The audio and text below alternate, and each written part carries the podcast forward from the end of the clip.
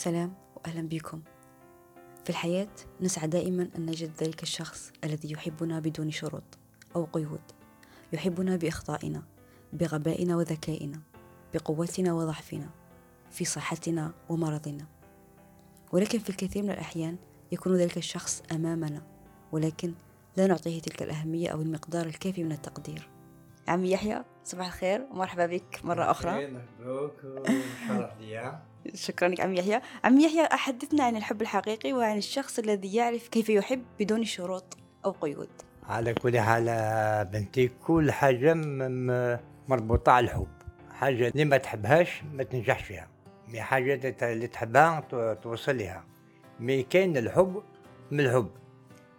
كان نحكي لكم على الغشاء كيما يقول لك بابا الله يرحمه، قال يحكمني على كل حال. قالك في واحد الوقت كان واحد مزوج مع زوج، وزيدوا في نهار واحد وفي وقت واحد، وواحدة جابت الطفل والاخرى جابت الطفل، ولكن واحدة منها ماتلها وليدها. وفي الوقت هذاك موتك وليدك ما عندها ما تسنى، يجي راجل نتاعها يطلقها. عمت وليدها عيب وسقرار. أنا واجه واش دير، سرقت بدلت ولدها بولد تاع الأخرى. كي جا راجل تاعها قالت الأخرى، قالتو يا راجل، قالتو ماتها ولدها الأخرى وسرقت لي ولدي. راح ليه قالتو لا لا، ليها هي لي ولا مات ولدها ودات لي ولدي. هي تقول انت اللي ديتي وليدي، الاخرى تقول هي اللي ديتي وليدي. راحوا عند السلطان. عزيز دا واش كان صار ما صار، هذه ماتلي وليدي سرقته لي، الاخرى قالت لا لا هي اللي ماتلها وليدي، وليدها سرقت وليدي. السلطان قال لهم كان انت تقول وليدي وليدها اللي مات سرقت لي وليدي، هي تقول وليدي اللي ما سرق لي وليدي. قلت لك ما بقى غير الحل واحد، يعني جيبوا الطفل هذا، جيبوه لي انا، عطوه له. قالوا ما بقى، قالوا انقطعوه على زوج، كل وحده تديناش وحده تديناش. وهي مسكينه مخلى اللي وليدها تعصح، تخمم في قلبها، تهضر وحدها تقول يا اختي يقتلوا لي، نقولوا نتاعها المهم عاش وليدي.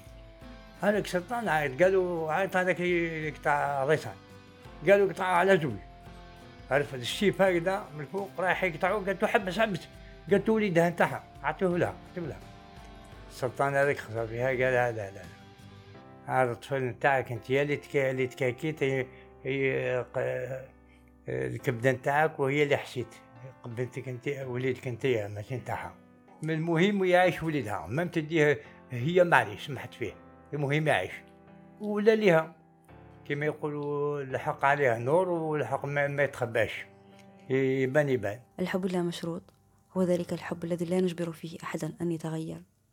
ولو نلاحظ أيام نهاته كم هي مهضومة حقوق أكثر شخص يعطينا حبا لا مشروط، الأم، تلك الأم التي نسأت نفسها في خضم حياة من حولها من أولاد وعائلة. حبها لك لن يتغير مهما كنت، لأن حبها لا مشروط، حب كامل، حب من فطرتها.